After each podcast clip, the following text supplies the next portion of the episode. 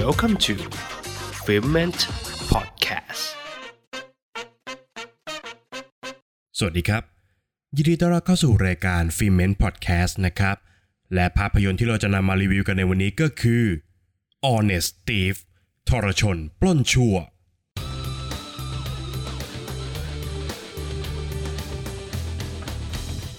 ทอมคาร์เตอร์ โจรปล้นธนาคารมากฝีมือที่ต้องการจะล้างมนทินของตัวเอง โดยการเข้ามอบตัวและคืนเงินที่ปล้นมาทั้งหมดให้กับเจ้าหน้าที่ตำรวจ แต่ตำรวจกลับเลือกที่จะหักหลังเขา โดยการยัดข้อหาฆาตกรรมให้กับทอม เพื่อต้องการเก็บเงินของกลางเอาไว้กับตัว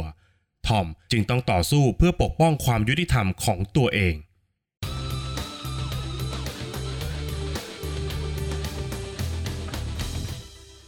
Honest Thief เป็นอีกหนึ่งภาพยนตร์แอคชั่นที่เกิดขึ้นจากความสำเร็จจากภาพยนตร์ชุด Taken ทั้ง 3 ภาคครับ ซึ่งก็มีภาพยนตร์หลายต่อหลายเรื่องนะครับ ที่เจริญรอยตามความสำเร็จดังกล่าว โดยอาศัยนักแสดงนำอย่างเลียมนีสันมารับบทบาทนักบู๊มากประสบการณ์ ที่ต้องพบเจอกับสถานการณ์แตกต่างกันไปในภาพยนตร์ครับ ซึ่งความแตกต่างนี้เองครับ อาจจะทำให้ผู้ชมหลายท่านนำเอาภาพยนตร์แอคชั่นเรื่องหลังๆของเลียมนีสันมาเปรียบเทียบกับ Taken แล้วก็ตัดสินภาพยนตร์จากจุดดังกล่าวครับ ดังนั้นการรับชมภาพยนตร์เรื่อง Honest Thief ให้สนุกที่สุดก็คือ เปิดใจรับชมมันในฐานะหนังเรื่องหนึ่งครับ ไม่ใช่การรับชมภาคต่อของ Taken เพราะว่า Honest Thief เนี่ยมีการตีความตัวละครที่แตกต่างออกไปโดยสิ้นเชิงครับ คราวนี้เลียมนีสันพลิกบทบาทจากมือสังหารมากฝีมือ มาเป็นโจรป้นธนาคารที่มีคุณธรรมภายในจิตใจครับ เขาเป็นอดีตนาวิกโยธินที่มีความเชี่ยวชาญในการทำระเบิด นอกจากนี้เขายังเป็นคนที่ใส่ใจทุกรายละเอียดรอบตัวอีกด้วยครับ ดังนั้นครับ ผู้ชมจึงจะไม่ได้เห็นการต่อสู้แบบประชิดตัว การลอบสังหารศัตรูด้วยความชำนาญ หรือการหยิบเอาการบุกเดี่ยวทลายลังมาเฟียมาเป็นจุดขาย อย่างที่เคยได้เห็นมาแล้วในภาพยนตร์เรื่องหลังๆ ของเลียมนีสันครับ แต่จะเป็นการใช้ความสามารถพิเศษ และลักษณะนิสัยของตัวละครมาแก้ปัญหาเฉพาะหน้าแทน ซึ่งโดยรวมแม้จะไม่ได้บู๊ละห่ำจนนั่งไม่ติดเก้าอี้นะครับ แต่ Honest Thief ก็ยังดูสนุกแบบเพลินๆ และก็พอมีสถานการณ์ให้ลุ้นอยู่บ้างเหมือนกันครับ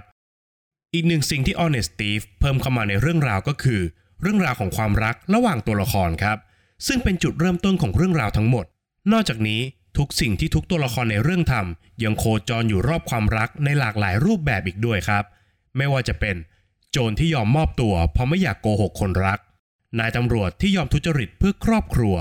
รวมไปถึงหัวหน้าทีมสืบสวนที่ต้องการไขคดีตามความต้องการของคู่หูของเขาที่เสียชีวิตในหน้าที่ครับ เรียกได้ว่าเป็นรสชาติที่แปลกใหม่อยู่เหมือนกันนะครับ หากเทียบกับภาพยนตร์แอคชั่นเรื่องก่อนหน้านี้ของเลียมนีสันที่มักจะเน้นการเดินหน้าล้างแค้นเป็นหลัก แต่ในขณะเดียวกันครับ ความโรแมนติกของเรื่องก็กลายเป็นดาบสองคมเช่นเดียวกัน เพราะว่าต้องเรียนตามตรงครับว่า แม้ว่าความรักและก็โรแมนติกของเรื่องเนี่ยจะทำให้ตัวละครมีความเป็นมนุษย์มากขึ้นนะครับ แต่ความโรแมนติกนี้กลับไม่ได้ส่งเสริมหรือเพิ่มความเข้มข้นให้กับเรื่องราวมากเท่าที่ควรจะเป็นครับ ในด้านของความบันเทิงแล้วก็บทภาพยนตร์นั้นอย่าไปถามหาเหตุผลให้มันวุ่นวายใจครับ แค่จุดเริ่มต้นของเรื่องอย่างการที่พระเอกเป็นโจรเนี่ยแล้วก็เลือกที่จะมอบตัว มันก็ขัดแย้งกันในตัวเองอยู่แล้วครับ ดังนั้นการรับชม Honest Steve จึงเป็นไปอย่างที่ผมบอกครับ คือดูแบบไม่ต้องคิดอะไรมาก ในด้านตัวละครนั้น แต่ละตัวละครมีทิศทางของตัวเองอย่างชัดเจนครับ หรือพูดอย่างตรงไปตรงมาก็คือ ทุกตัวละครเนี่ยมันคาดเดาได้อย่างง่ายดายครับ Honest Thief มีตัวละครพิมพ์นิยมในหนังแอคชั่นอย่างครบถ้วนนะครับ ไม่ว่าจะเป็นตำรวจดีที่หลงผิด ตำรวจเลวที่เลวแบบสุดขั้ว หรือนักสืบที่ไม่รู้อิโหน่อิเหน่ครับ แต่กลับต้องมาสืบคดีด้วยความจำเป็น โดยทุกตัวละครถูกทดสอบศีลธรรมในเรื่อง ด้วยประเด็นการกระทำในสิ่งที่ถูกต้องเป็นหลักครับ พร้อมทั้งนำเสนอผลกระทบของการกระทำผิดให้เห็นไปพร้อมๆ กันในเรื่อง นอกจากนี้ครับ ตัวหนังยังมาพร้อมกับมุกตลกที่แทรกมาอยู่ตลอดการเล่าเรื่อง แต่จุดที่น่าสนใจกว่ามุกตลกก็คือ การเหน็บแนมการทำงานของเจ้าหน้าที่ภาครัฐ โดยมาพร้อมกับรูปแบบของสถานการณ์ต่างๆ ที่ตลกไม่ออกครับ โดยรวมแล้ว Honest Thief เป็นหนังที่พอรับชมได้เพลินๆนะครับ มีฉากแอคชั่นให้เห็นเป็นระยะ และมีความโรแมนติกที่ไม่ค่อยได้เห็นจากหนังของเลียมนีสันแต่ Honest Thief จะเป็นภาพยนตร์อีกเรื่องหนึ่งครับ ที่หลังจากรับชมจบแล้วก็จะหายไปจากความรู้สึก และก็ไม่มีอะไรให้จดจำมากนักครับ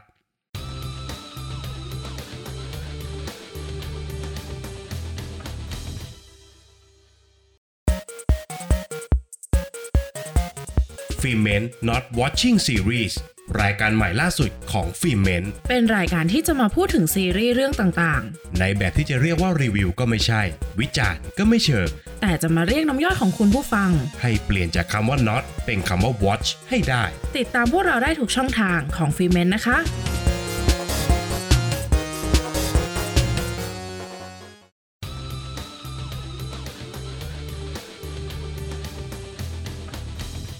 แม้จะเป็นหนังแอคชั่นนะครับ แต่ Honest Thief ก็มีประเด็นที่น่าสนใจอยู่เหมือนกันครับ และประเด็นที่ผมจะชวนผู้ฟังทุกท่านมาคุยกันในวันนี้ก็คือ การคอร์รัปชันไม่เคยเป็นเรื่องเล็ก โดยภาพยนตร์เรื่อง Honest Thief เล่าประเด็นดังกล่าวได้อย่างน่าสนใจ ผ่านการถ่ายทอดผลกระทบจากการคอร์รัปชันอย่างเป็นลูกโซ่ครับ เริ่มต้นจากเหตุผลที่ทอมต้องออกปล้นก่อนนะครับ พ่อของทอมถูกโกงเงินบำนาญจากเจ้านายก่อนวันเกษียณทำให้สูญเสียเงินไปหลายแสน และต้องใช้ชีวิตบ้านปลายอย่างยากลำบาก ทอมเห็นดังนั้นเนี่ยจึงเกิดความแค้นครับทำให้เขาตัดสินใจปล้นธนาคาร โดยธนาคารที่เขาเลือกปล้นก็คือ ธนาคารที่เป็นแหล่งฝากเงินของเจ้านายที่โกงเงินบำนาญของพ่อของเขาครับ จากนั้นเมื่อทอมตั้งใจจะมอบตัว ก็กลับถูกหักหลังจากเจ้าหน้าที่ตำรวจชั่ว ที่หวังจะป้ายความผิดในคดีฆาตกรรมให้แก่เขา และขโมยเงินของกลางเอาไว้เป็นของส่วนตัว ส่วนเรื่องราวจะดำเนินไปอย่างไรนั้น ต้องให้ไปรับชมต่อกันในภาพยนตร์นะครับ สังเกตไหมครับว่าจุดเริ่มต้นของทุกอย่างเกิดขึ้นจากการคอร์รัปชันถ้าพ่อของทอมเนี่ยไม่ถูกโกงเงินบำนาญนะครับ เรื่องราวทั้งหมดก็คงไม่ลุกลามบานปลาย และเกิดการสูญเสียเหมือนในภาพยนตร์ครับ นอกจากนี้หนึ่งในเหตุผลที่ทอมไม่เคยถูกจับได้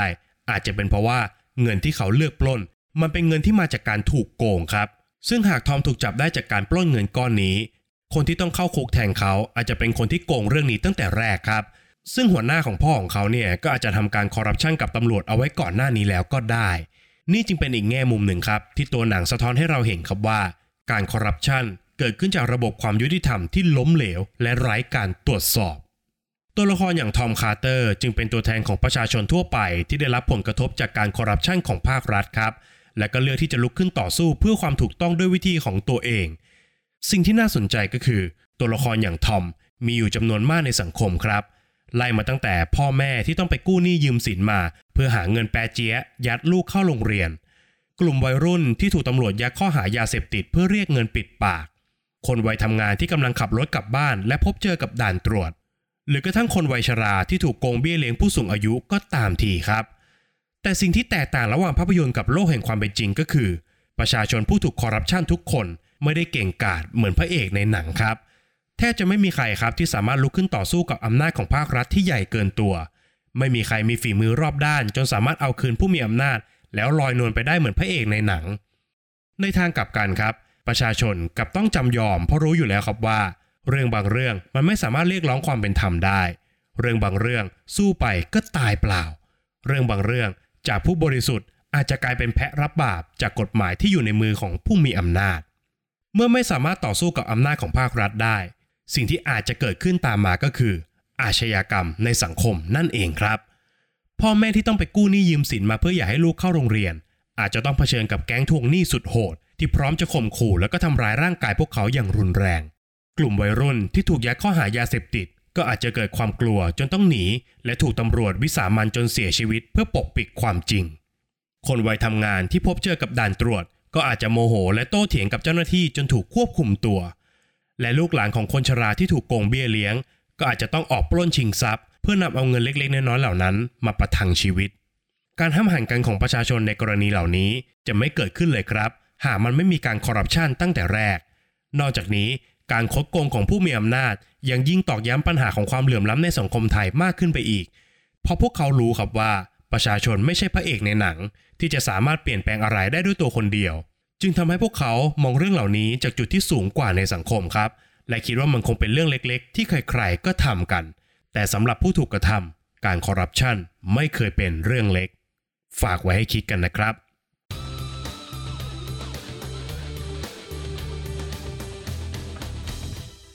และนี่ก็คือฟีเมนพอดแคสต์สำหรับภาพยนตร์เรื่อง Honest Thief ทรชนปล้นชั่วในแอคชั่นเรื่องล่าสุดของเลียมนีสันเข้าฉายแล้ววันนี้ทุกโรงภาพยนตร์นะครับ